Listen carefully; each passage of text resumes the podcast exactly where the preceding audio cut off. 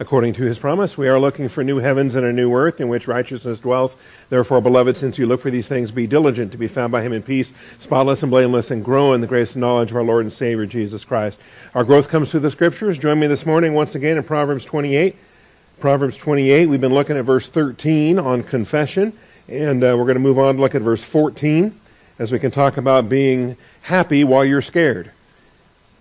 Proverbs 28:14 How happy is the man who fears always, but he who hardens his heart will fall into calamity. Before we get started, let's take a moment for silent prayer, calling upon our Father and his faithfulness to bless our time in the truth. Shall we pray?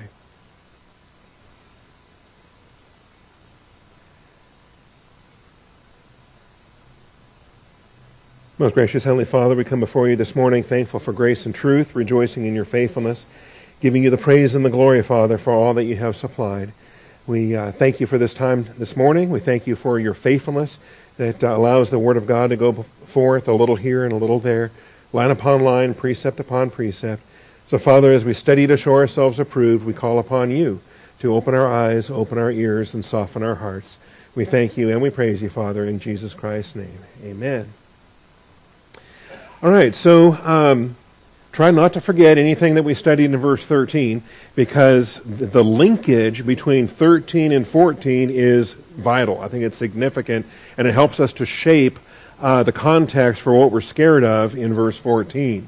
And when I first started teaching verse 13 back in the whatever class I was, I think we've taught three or four classes now in uh, on confession here in uh, in verse 13. And originally, the, the point on the, on the left, biblical confession of sin, must include forsaking that sin. And when I first put that slide on the screen, uh, all it said was Proverbs 28:13. And some of you that are sharp-eyed observers might have noticed last week or the week before when I attached verse 14 to verse 13. And that came about later on because I was frustrated as anything trying to handle verse 14 by itself and then once I realized that the poetry of uh, the Hebrew poetry here uh, linked together verse 13 and verse 14 as a unit, once I locked in on that, things got a whole lot simpler. And I was really rejoicing over that. So uh, we're going to handle verse 14 today, which is the second half of the 13 and 14 tandem. Remember, we're talking about confession of sin. He who conceals his transgressions will not prosper. So don't try to hide it as long as you deny it and hide it and act like uh, you're, you're still okay, then you're carnal and you're going to stay carnal. Because the only way to get back in fellowship is to confess your sins. When we confess our sins, He's faithful and just to forgive us our sins and to cleanse us from all unrighteousness. So you can't hide it. You have to uh, confess. He who confesses and forsakes them will find compassion. And I think the bulk of what I really stressed was the second part of that, the forsaking part because that's the part that is not mentioned in 1 John 1 9. And if your, if your doctrine of rebound is limited to 1 John 1 9, and that's the only passage you use to build your doctrine of the biblical confession of sin, then you're missing out on quite a bit. And you're missing out on the forsaking aspect that is, uh, that is here in Proverbs 28 13. And so we had different subpoints that addressed other additional elements of confession, including it might require the making of amends. It might require the surrender of sinful items. It might require other activity. We, we talked about how it's an expression of repentance, a wholehearted return to the Lord. That if, uh, if you're just mouthing words as an admission, an admission is not a confession. If it's not wholehearted, if it's not repentant, then okay, you admitted what you did. You cited your sin, but it was not a homologeo confession because it was not wholehearted and it was not repentant. Unrepentant admissions are not biblical confessions. Okay? Important that we recognize that. Hiding and denying the sin is useless.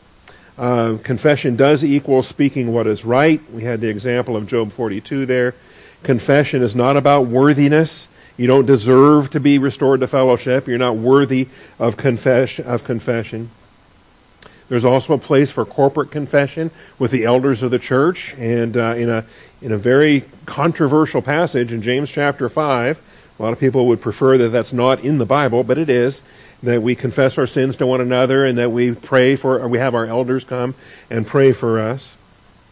And then finally, uh, 1 John 1, verses 5 through 10, we realize that verse 9 does not sit by itself.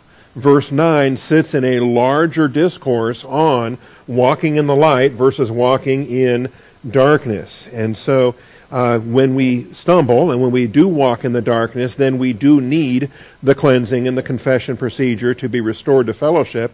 But prior to that, we have options available to us to not stumble in the first place that if we walk in the light as he is in the light, we uh, have fellowship with one another, and the blood of Jesus, his Son, keeps on cleansing us from all sin. So we have an ongoing cleansing that is a preventative cleansing. It's a prophylactic cleansing. It's a, it's a cleansing while we're in fellowship that keeps us from falling out of fellowship, that keeps us from committing that sin in the first place. And so I like to say, uh, very often, I like to say, the more we do 1 John 1 7, the less we're going to need 1 John 1 9. And I hope that makes sense. The more we use 1 John 1 7 to keep on being cleansed while we're in fellowship, then um, we won't have to worry about falling into sin and then confessing sin to be restored in verse 9. So there's a larger context there. Confession is the forgiveness and cleansing mechanism for walking in darkness. The better option is to stay walking in the light. You won't need the confession at all. Now we get to the second half of this tandem, and as a continuation of the confession, so he who conceals his transgression will not prosper. He who confesses and forsakes them will find compassion. How happy is the man who fears always, and we're going to retranslate that to make it more forceful, to make it more obvious that it's the dread, it's the, it's the uh, scared kind of fear, the dread and the terror kind of fear. It's not the reverence kind of fear. When we talk about the book of Proverbs and the fear of the Lord is the beginning of wisdom, it's not the yare reverence fear of the Lord, but it is indeed a dread and a, and a being scared kind of fear. Happy to be scared. Happy is the man who is terrified always but he who hardens his heart will fall into calamity. And so this now also speaks to a follow up to our confession. What is our attitudinal response to confessing and forsaking and finding compassion and being restored to fellowship? Can I proceed the next day and say, all right, everything's normal now, I'm good? Because I've confessed my sin and I've forsaken that sin and I'm restored to fellowship. I have found compassion. And thank God for that. Okay, I don't want to minimize that. But I've found compassion and I'm back in fellowship. What must my attitude be moving forward? What must my attitude be? And I better be scared, is what this verse is talking about. And I better not harden my heart. I better be looking at my recovery as the grace of God and nothing else. And that if I'm not scared of going right back to my vomit, if I'm not scared of returning to the mire, if I'm not scared uh, of, uh, of just becoming enslaved all over again to that sin issue, in other words, if the confession and cleansing was so easy that I then started thinking, hey, it wasn't all that bad, actually, you know, and then I do it again and I confess again, and I do it again, and I confess again. This is actually reflective of a hardening. That's the description here the hardened heart falling into calamity. So I don't want to fall into calamity. I want to find compassion. I want to keep finding compassion. I want to make sure that this compassion continues in verse 13, that it doesn't just disappear after 24 hours or less than that, uh, that by the constant in and out of fellowship, by the constant roller coaster up and down, you have this calamity. And so um, when we talk, it's almost like a weather forecast, right? Is it is it mostly sunny with occasional clouds, or is it mostly cloudy with patches of, of sunshine? Okay? How do you describe your spirituality versus carnality ratio with respect to your daily walk over the last seven days, over the last 30 days, over the last year, over the last 10 years. All right? If you had to evaluate the last 10 years, was it mostly in fellowship with occasional carnality? or was it mostly carnality with occasional uh, in fellowship uh, time periods? That's uh, what we're dealing with here. And so verse 14 plugs right into that. It shows the happiness, the asherah happiness, not the baraka blessing, but the asherah happiness. And uh, to have this kind of terror. And so I put it as a subpoint H under point 14. The happiest follow up to confessing and forsaking is a constant dread of falling back into that mire falling back into that vomit. We know the scriptures that, that address this. But the happiest follow up to confessing and forsaking is a constant fear, and that's a dread fear. That's not a reverence, fear of the Lord fear, of falling back into that mire for the pig or the vomit for the dog by way of a hardened heart. And we're going to note especially the usage of pachad, the Hebrew pachad, rather than the yare, when we, when we break down the different verbs and the different nouns and the different expressions for fear. And sometimes even the, the word itself doesn't bail us out. I'll, I'll describe some of that for you here this morning as well. But this is what we have. A statement of happiness is the man who dreads always, who fears always. The verb is pachad, and if you want to see the color wheel on that, we can bring that up. Sometimes that's useful as well especially when it's as colorful as that. When it's got multiple colors, right? That means that there's various idiomatic usages and different um, artistic translations when we talk about the science and art of, uh, of hermeneutics and, and interpretation and translation. All right? If, if it was all just one color, blue, and it's translated with the same English word every single time, then uh, that can be a pretty simple straightforward exercise. But in this case, pachad as a verb is used 25 times throughout the Old Testament, and look how many different colors are represented in those 25 usages. And so the word dread is the most common. Seven of the 25 uses, the word is translated dread. And if we were to put that in this verse, it might be an interesting understanding. How happy is the man who dreads always? Okay? That sound contradictory or oxymoronic? You, you can have both. Just like you can have love and hate at the same time. You can have happiness and fear at the same time. It just depends on what it is you're in dread of. What are you in dread of? What is it that you dread? What is it that you are scared of so much so that it affects your decision making? It affects your priorities. It affects your um, choices that you make. Okay? And, and if you're not scared of that sin, are you more emboldened to just do it again? Okay? Or have you, have you done that sin enough, too much, and you've seen the damage that you're doing to your marriage, your family, your kids, your church? You, you see that you've done it so often, so many times, you've been forgiven again and again and again, that there's got to be a better procedure moving forward so that we can prolong the compassion and not plunge back into additional calamity. And this is what it is. Proverbs is telling us that you don't fear that sin enough. You don't dread that sin enough. You got to come to that point where you just decide, wait a minute, I don't want to do that again so much so that I'm I'm actually terrified. I think the next time I mean, how many more times do I have before God just says, that's it, sin unto death, I'm done with you?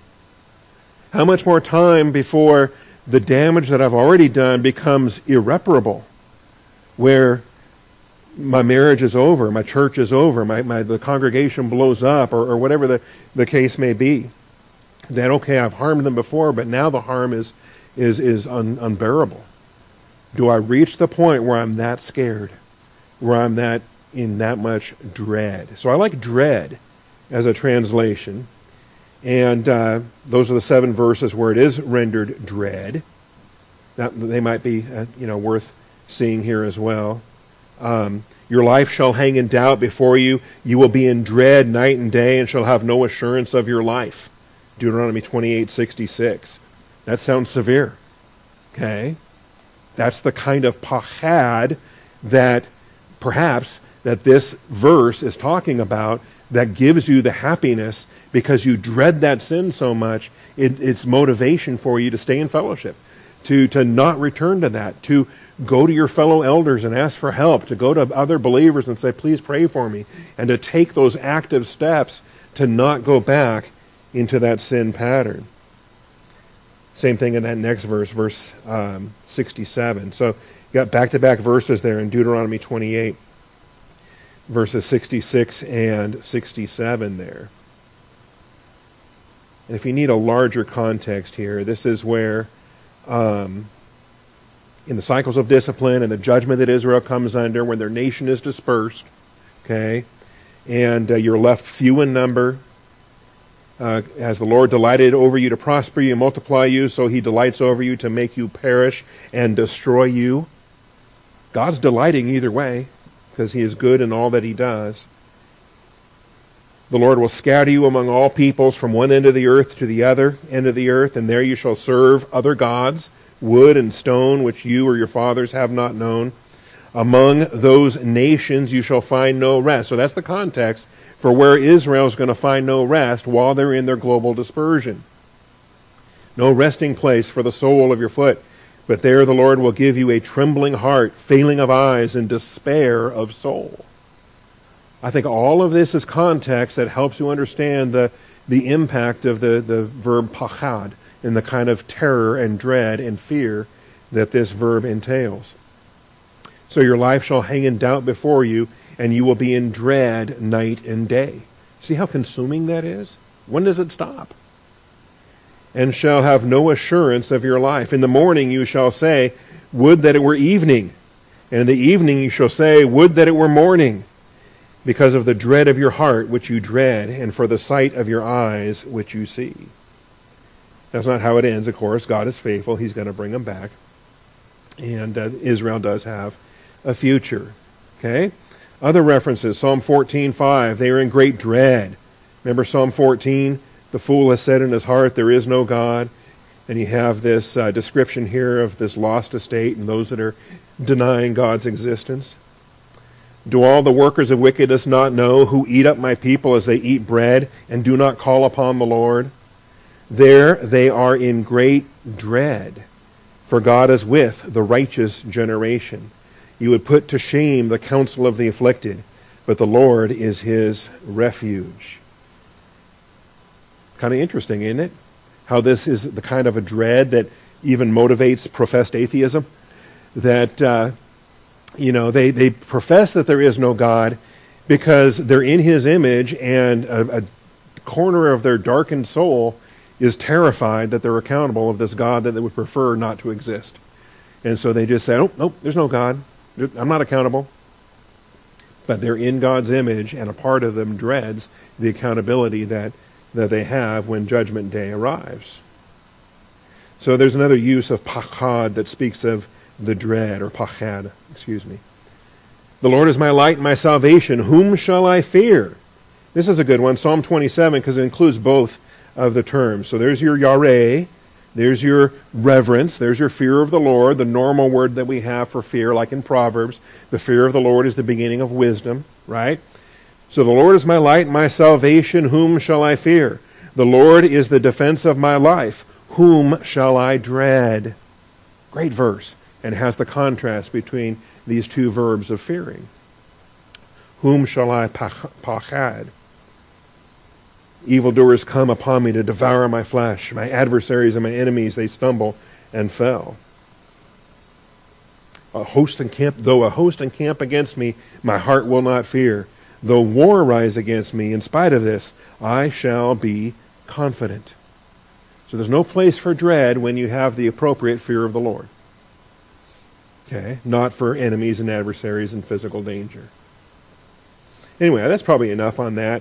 Uh, dread is the most common translation. The other one, is, uh, second most common, is fear. That's how it's uh, rendered in Proverbs 28:14 and some other places. Um, tremble or trembling. Do not tremble. Do not be afraid. I think a lot of those trembles you could also render as dread. Uh, terrified, reference in Job 23 Therefore, I would be dismayed at his presence when I consider I am terrified of him. Interesting context there. Okay? To be dismayed. When you see these verbs in parallel, I am terrified of him. How about Isaiah 33:14? Sinners in Zion are terrified.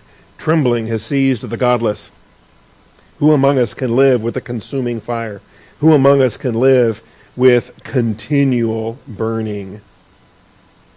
This is interesting too, and, and this has a kind of a remarkable context. I don't want to stop and teach all of Isaiah 33 this morning, but you who are far away, hear what I have done. You who are near, acknowledge my might. And that's the contrast we're going to be looking at in Ephesians 2, 11 through 22. Those who are far away and those who are near. And the Lord preached to both groups. the Gentiles were far away, the Jews were near. But they're going to be made into one new man. They're going to have a nearness that's even more near than, than the nearness that Israel had. So a lot of this is going to overlap pretty well with our Ephesians series. but then you have the terror. He who walks righteously and speaks with sincerity, he who rejects unjust gain. We got that coming up in Proverbs 28, just two more verses. and shakes his hands so that they hold no bribe. He who stops his ears from hearing about bloodshed and shuts his eyes from looking upon evil. I like that. Shaking hands so that they hold no bribe. That's like, you know, after, it's like wiping your hands. After you shake hands with the, the person and then you wipe your hands and you show, okay, there's nothing here. He didn't pass me a bribe, okay. We do, we do that in Scrabble too. After we draw tiles out of the Scrabble bag, we, we show, okay, we're not hiding any tiles. We haven't palmed any blanks or anything. We'll have those things coming up. All right. Anyway, afraid, shake, stands, great fear, be afraid, thrill. Translated thrill, that got my attention. Isaiah 60 and verse 5 You shall see and be radiant, your heart will thrill and rejoice, because the abundance of the sea will be turned to you, the wealth of the nations will come to you. So, I mean, this is, uh, you know, rise and shine, give God the glory, glory. It's a, it's a nice prophecy of the future millennium, and it is almost uh, bizarre that a verb like pachad could be used here, that instead of dread, obviously it's an idiomatic usage, but that's why they changed it from dread to thrill. Tremble, be in dread, rejoice. Anyway, maybe that's what we where we get our idioms on thrill rides, right? You, roller coasters and other thrill rides that you know essentially it can be recreationally enjoyable to scare yourself in, in, uh, in a plummet on a roller coaster, and then you, you come to crave that thrill, or jumping out of an airplane, or whatever else you choose to do that just gives you that sense of, of dread, and then you survive it, and you look back and go, ah, that was kind of fun. Let's do that again. Anyway.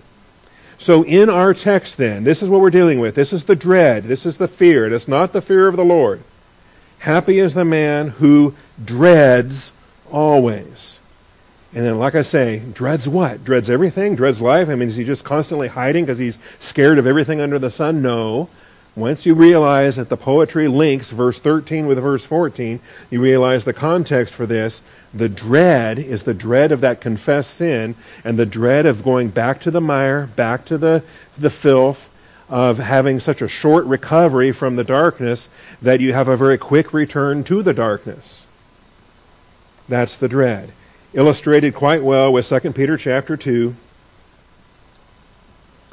Um, you know, the key verse is uh, down in verse 22, but what leads up to that? Speaking out arrogant words of vanity.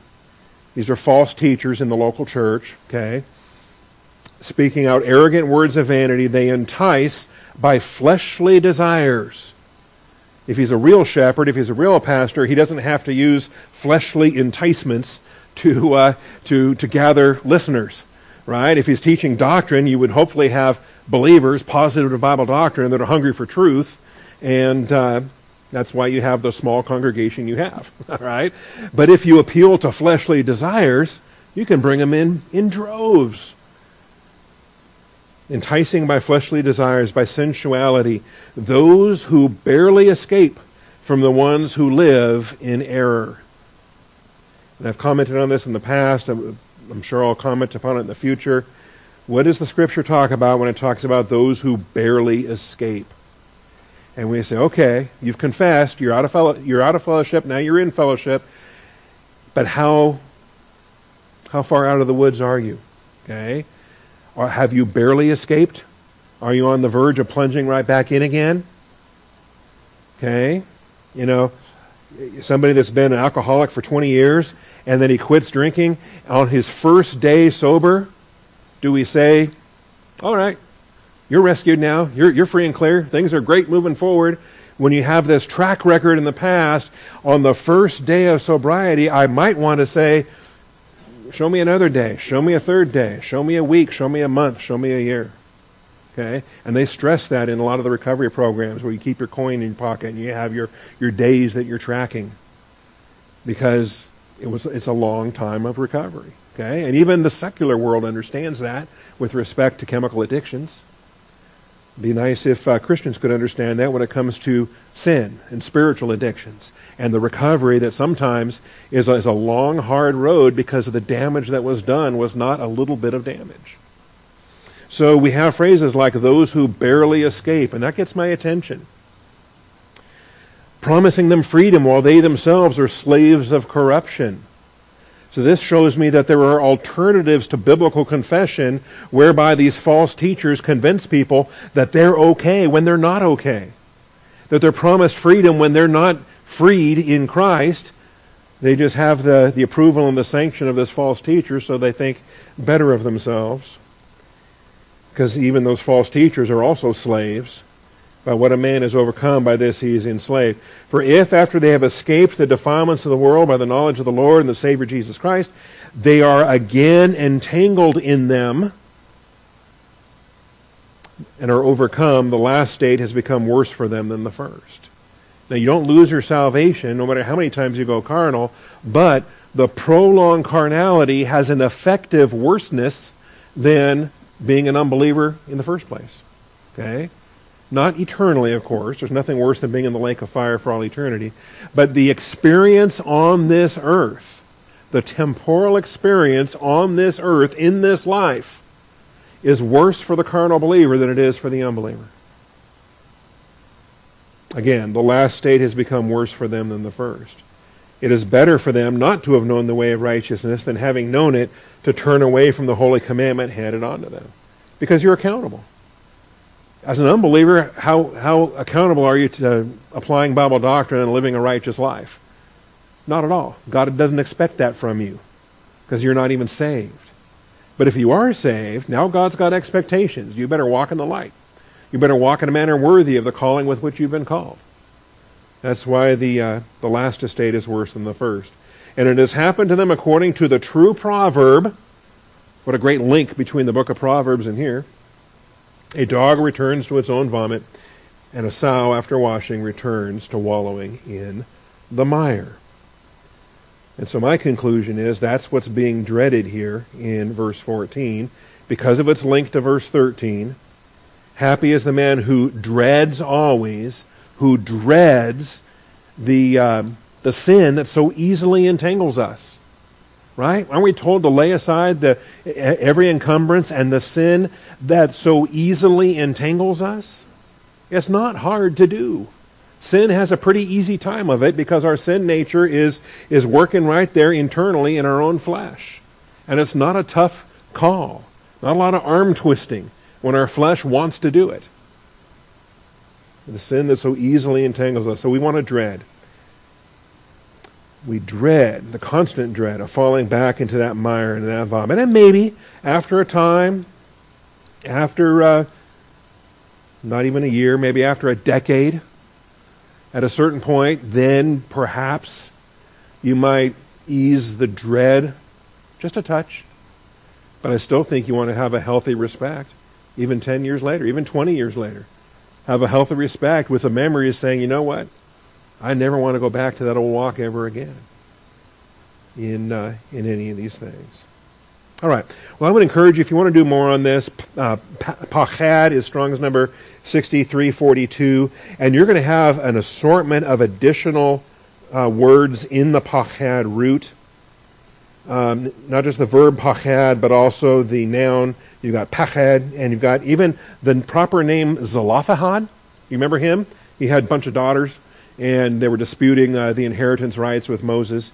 Um, I don't know that he dreaded anything, but his name has uh, the the pachad root within the uh, within the name there. So Zelophehad, uh, and then uh, pachada, feminine noun, referring only used once, referring to this kind of dread or this kind of fear.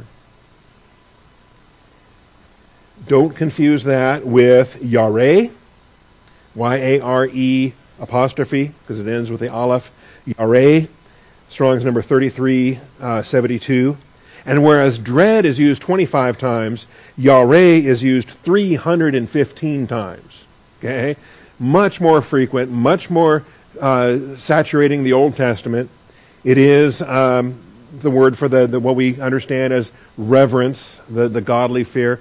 But even there, don't um, this this um, might disappoint you or discourage you, especially if you haven't even started your Hebrew studies yet.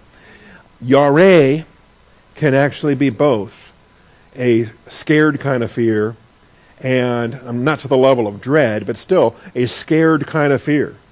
If you're scared of losing your life or you're scared of, of other things. Or the godly reverence where you tremble before the majesty of God and you're humbled before Him in the fear of the Lord. Right? And so um, Yare by itself does not uh, help you out. You've got to look at the context and determine which, which flavor of Yare are we dealing with. Does that make sense? All right, because Yare has a broad spectrum where it can refer to both righteous fear and carnal fear. Just like jealousy. You can have righteous jealousy and carnal jealousy. Or anger. You can have a righteous anger, you can have a carnal anger. Same thing with fear the righteous fear, the fear of the Lord, the reverence and trembling before God, and then the carnal fear, where you're just a scaredy cat and you shouldn't be. Okay? So Yare covers both. It's got a broad spectrum of usage. Anyway, I'll let that go for today. You can uh, pursue that at your leisure. Let's look at the next few verses here then. 15 and 16 we're going to handle as a unit. 17 we're going to handle as a unit.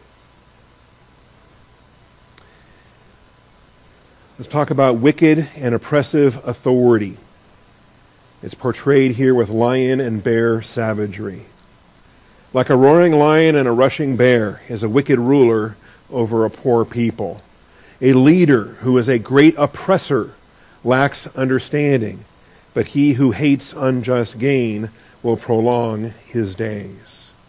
All right, so two verses, they are a unit, each with an A and a B and uh, the poetry links them together in this way. Uh, both verses are speaking about political leadership, uh, or I guess you could also think of it as family leadership, tribal leadership, leadership in, in any capacity. Um, should not be oppressive. Leadership is supposed to be sacrificial. It's supposed to be loving. It's supposed to be protective and provisional. Godly leadership provides and protects, and uh, and so forth. The godly leadership is not oppressing, and it's not um, victimizing.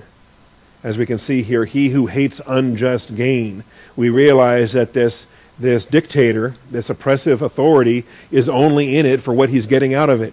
The unjust gain as he's, as he's becoming quite wealthy over the slaves that he's dominating over in his tyranny.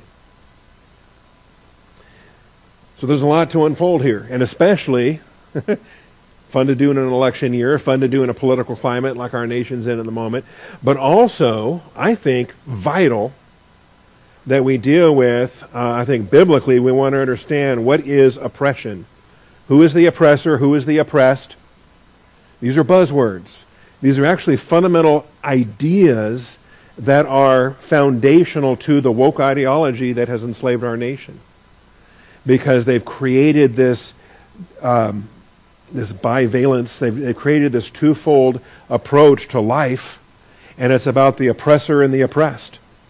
and they're fighting for the, the liberation of the oppressed, which is why they want to overthrow everything in, in government and culture and, and everything, because they view it as oppressing. And every time they use the word oppressing, and, and uh, I just want to quote Princess Bride. I want to quote that. You keep using that word. I don't think it means what you think it means. But they use it so religiously that you're not even allowed to dispute it. Because if you try to define terms and you try to analyze with anything analytic, anything with, uh, with logic and with reason, that has no place in the woke culture. Okay? Logic and reason, what we, what we view as fundamental because of Western civilization and a biblical worldview and even, even the principles of the Enlightenment are totally rejected today. You cannot use logic and reason. That's racist. You cannot use logic and reason because that was the white um, Renaissance and the white Enlightenment and and they won't they won't listen to you. The other side says, "Oh, sure. You're just blinded by your privilege. You don't understand my lived experience." And, and so you will never convince them that they are not oppressed, even though they live in the wealthiest nation this world has ever seen. They are oppressed. And, and, they, and they're invested in that spiritually. They're invested in that emotionally and religiously. So when we come across a, a term like this in the Bible, a leader who is a great oppressor, we got to realize that, the, biblically speaking, this is real oppression. Okay? This is Pharaoh enslaving Israel and forcing them to make bricks and not providing uh, straw for the bricks and insisting that they produce the same quota of bricks. I mean, there is such a thing as real oppression where they are enslaved and where the women are abused and where, um, you know, death is a, is a daily uh, danger. Okay, it's not when the biblical use of oppression is not um, a microaggression because you you mispronounced me or you you uh, you used my dead name instead of my my identified name, kind of a thing. And and all of these microaggression uh, oppression things, it's just it's it's evil insanity, but sadly, it has dominion over our culture. And uh, the, the better we understand it and the better we, um, we keep ourselves free from that mindset, uh, the better we can serve the Lord in our, in our generation. So, a roaring lion and a rushing bear. Remind you of anything? Um, the, the savagery of the roaring lion and the rushing bear. And this, to me, I think is nice. It, it does remind me of, of David and his statements to, uh, to King Saul in 1 Samuel 17. Here's David, a 10 year old, 12 year old maybe, um, young man that uh, was watching his father's sheep while his older brothers were off to war, serving King Saul. They're at war with the Philistines. Right now they're in the stalemate because they're not, no one is, has enough faith to answer Goliath's challenge. And um, so David hears these words and, and uh, he, he's going to volunteer. And uh, Saul sends for him, and David says to Saul, Let no man's heart fail on account of him. We know this story, right? Who doesn't know the David and Goliath story? But look at these details. Let no man's heart fail on account of him. Here's, here's 10 year old David or 12 year old David, and his real concern is not losing the war to the Philistines. The real concern is the Jewish people have lost heart. And their king is not helping them in that. Let no man's heart fail on account of the Philistine, the giant. Your servant will go and fight with this Philistine. And Saul said to David, You are not able to go against this Philistine to fight with him. And you get the human viewpoint expressed through Saul. He's not walking by faith. All he can look at is earthly things and say, Nobody has a chance. Goliath is too big. You are but a youth, while he has been a warrior from his youth. But David said to Saul, Your servant was tending his father's sheep. When a lion or a bear came and took the lamb from the flock, I went out after him and attacked him. So he's done both, lions and bears, and rescued it from his mouth. You talk about defending a, a sheep. Okay? It's one thing to, you know, maybe kill him with a sling or something from a distance, but he's got a sheep in his mouth, and you're going to go and seize him, and you're going to go and kill him. I seized him by his beard and struck him and killed him. That's up close and personal. That's the business end of a knife, okay, or a sword or a spear or whatever it is. It's not a, a, a, a distance, a bow or an arrow or a sling. I seized him by his beard and struck him and killed him. That's how you get the, the lamb out of the mouth. Okay? And even if you only get part of it out, you get whatever bits and pieces you can if you can't get the whole sheep out. Your servant has killed both the lion and the bear. And this uncircumcised Philistine will be like one of them, since he has taunted the armies of the living God. This is a verse we're going to see in, again in um, Ephesians 2.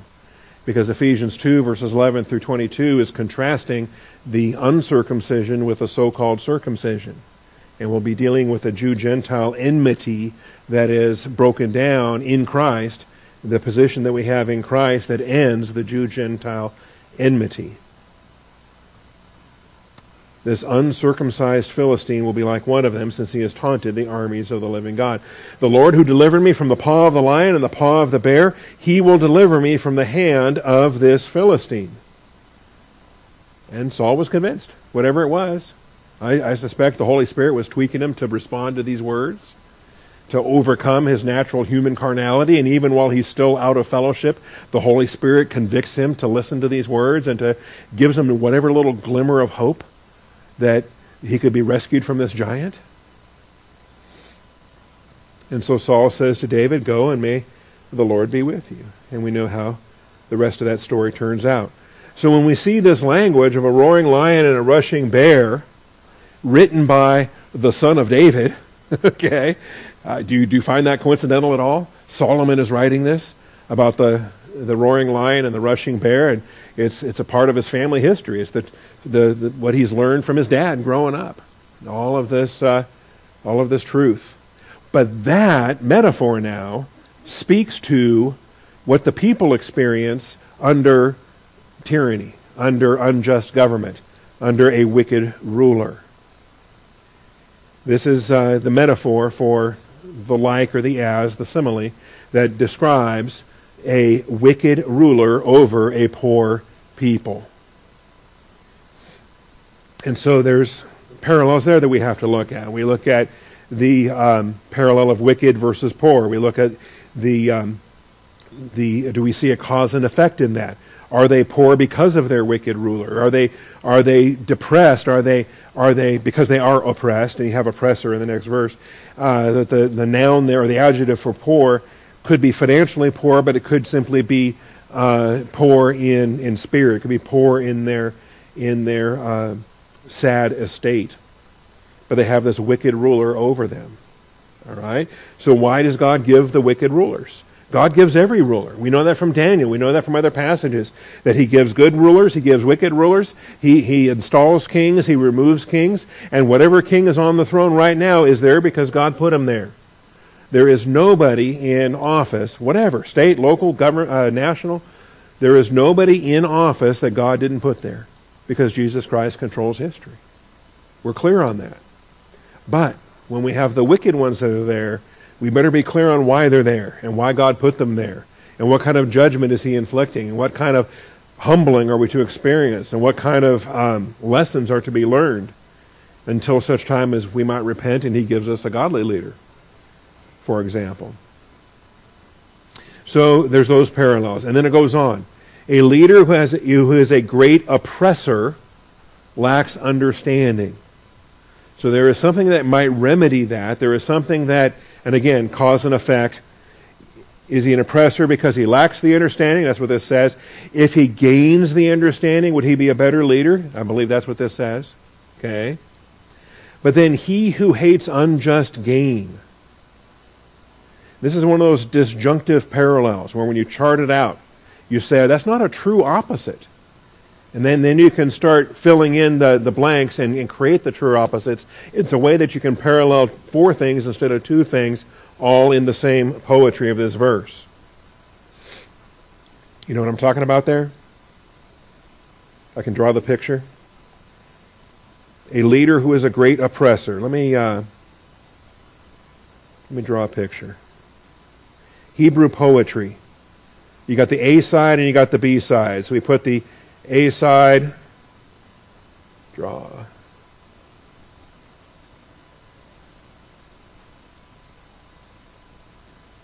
And this will be worth it. All right. So you have the A part and you have the B part. And when they are synonyms, it's easy enough. Take it, move on. When they're opposites, it's easy enough. Take it, move on. But when they're not quite opposites, you can tell that they're opposed, but they're not exactly opposites. And that's what we have here. So we have a leader uh, well, we have a wicked ruler in, in the verse 15. And then he's paralleled here with a leader who is a great oppressor. So we have great oppressor. I don't know, my handwriting is horrible. And he does not have understanding. No bean, bina, understanding. Okay? Then in the second part, you have he who hates unjust gain. Hates unjust gain. Now, who's that guy? Is that a synonym? Is that an antonym? Is that a contrast? Is it a, is it, it's not parallel because he's not a wicked ruler and he's not a great oppressor. He's actually, and let me put up here, wicked ruler. He hates unjust gain, so he's not a wicked ruler. He's a good ruler. He's not a great oppressor. He's a non-oppressor. He's a he's an edifier. He's one that builds up. Okay? He hates unjust gain. Ah. I need to come back up here and fill in this. So this is what you do. You're filling in what's unstated based upon the um, the not purely antonym things that are stated. So Wicked ruler. I'm going to go ahead and put in here good ruler. Why can I write in good ruler on that side? I can write it in on that side because obviously the poetry of this passage is contrasting the great oppressor with the, with the ruler who hates unjust gain. A wicked ruler with a good ruler. A wicked ruler with a righteous ruler. A good ruler who has understanding. He has been or Binah. We've, we've done the, the understanding study at least three times, maybe five times in the last 10 years of teaching Proverbs. Okay? Acquire wisdom, and with your wisdom, acquire understanding. All right? So we've, done, we've had understanding passages. We'll probably look at it again. What else do we have here? He who hates unjust gain, ah, will prolong his days. So here's another contrast between not having understanding and having understanding, here he prolongs days. Days of his reign, days of his people, the, the, the benefit that he has to his culture, to his nation, as opposed to shortening the days. We've got to write that in up here shortened days.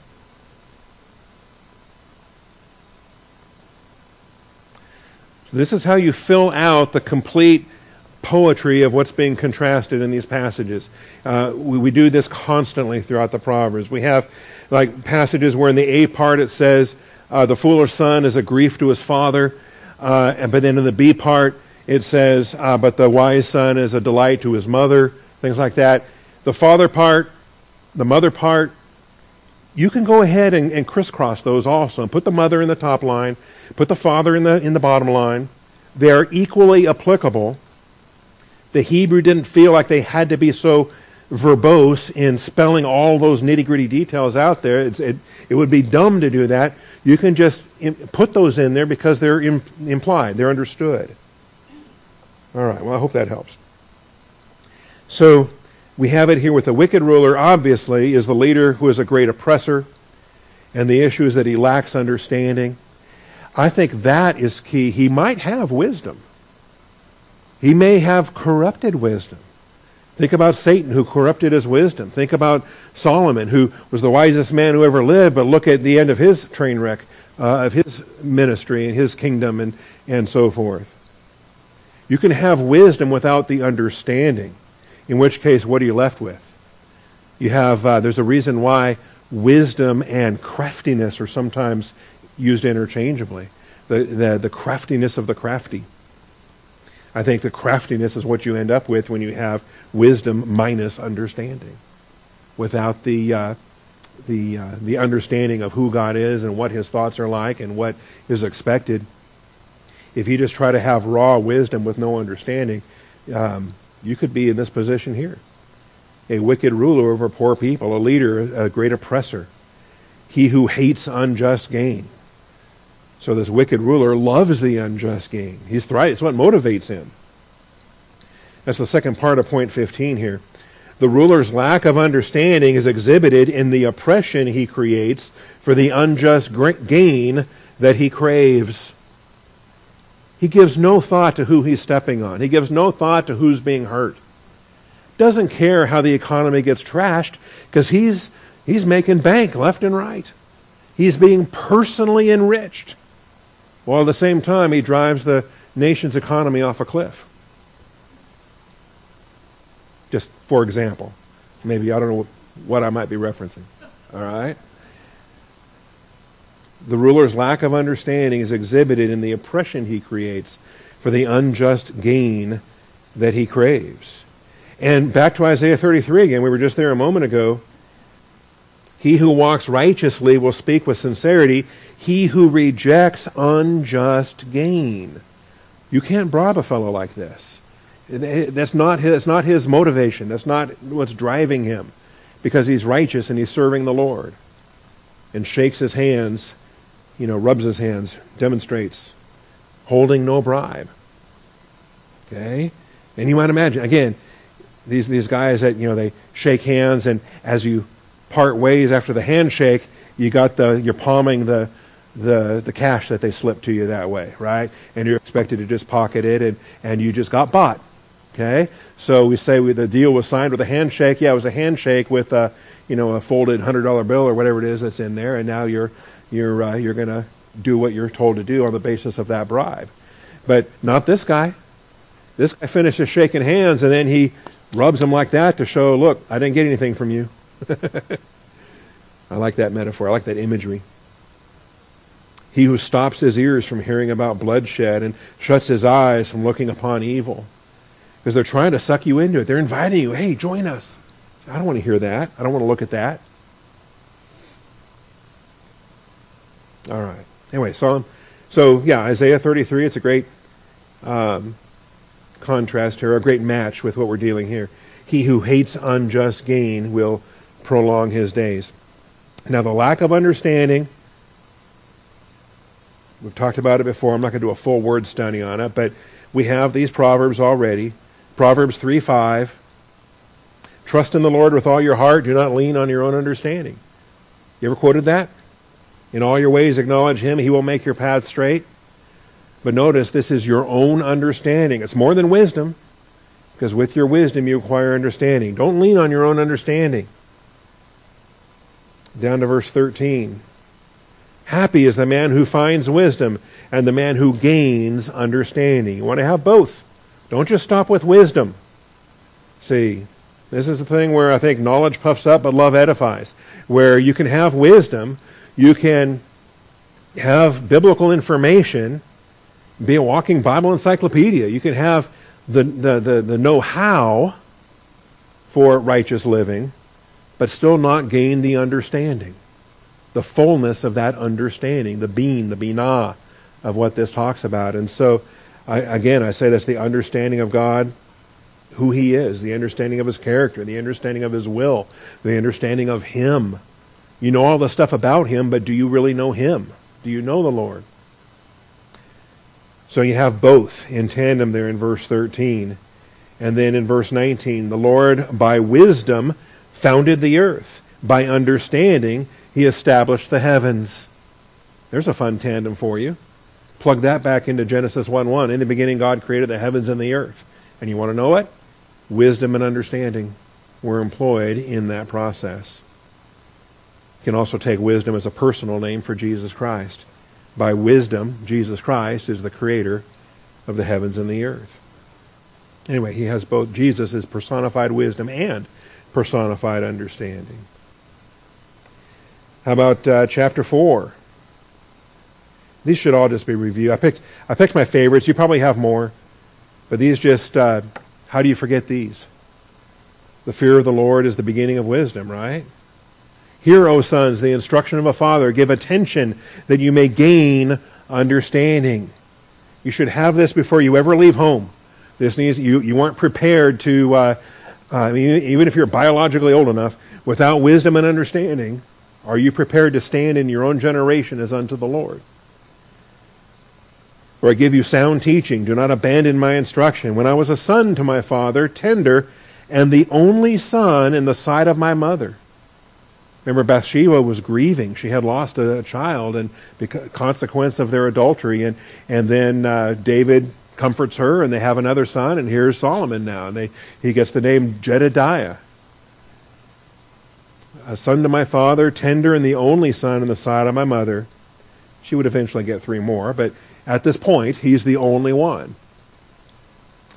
Then he taught me and said to me, Let your heart hold fast my words, keep my commandments and live. Think about the childhood Solomon had with David and Bathsheba teaching him doctrine, teaching him wisdom. And they weren't teaching him like they were oh so perfect and did everything right. They're teaching him in the recovery of their own adultery and their own uh, divine discipline. Acquire wisdom, acquire understanding. Do not forget or turn aside from the words of my mouth. So, I mean, and that's what he did. He acquired wisdom, he acquired understanding, but then he perverted his wisdom, and then he departed. He forgot, and he turned away, and he married a thousand women. And, uh, yeah, do not forsake her. She will guard you. Love her. She will watch over you. Again, that's true of Bible doctrine academically as you're learning it, spiritually as you're fed by it and nourished by it. But then it's also true personally, as personified wisdom is Jesus Christ. Jesus Christ will guard you. Jesus Christ will watch over you. The beginning of wisdom is acquire wisdom. It's the principal thing. It's the first thing. Lesson number one in wisdom. Keep getting it. Keep getting it. And if you ever decide you've got enough, go back and remind yourself what lesson number one is. Keep getting it. You don't have enough. Keep acquiring it. Acquire wisdom. And with all you're acquiring, get understanding. It's the same verb for acquiring and get. So just get it and keep getting it. With all you're acquiring, get understanding. And this is what the ruler lacks. He lacks understanding and so he's um, an oppressor. And he, and he loves the unjust gain. He's victimizing his people. His lack of understanding is exhibited in the oppression that he creates for the unjust grave, uh, unjust gain that he craves. Note how a righteous leader will actually hate unjust gain. We'll pick up on here next week. This is a sanctified hatred. Because a righteous leader will hate unjust gain. He doesn't just refuse it, he doesn't just decline, he doesn't just passively say, No, no thanks, I'm good. He viscerally hates it. He hates it. He hates that they offered it. He hates that they thought he would be willing to take it. Think about that. That why is his reputation not strong enough in the Lord that they somehow thought he could be bought? You can hate that idea too. Anyway, so we'll pick up on this. We'll have hate, hating lessons next week. So if you know anybody that, that you want to come and hear some hatred classes, next week we'll pick up on how to hate uh, unjust gain and the, the hating application there. Father, thank you for today. Thank you for truth. Thank you for your grace and faithfulness. We give you the praise and glory in Jesus Christ's name. Amen.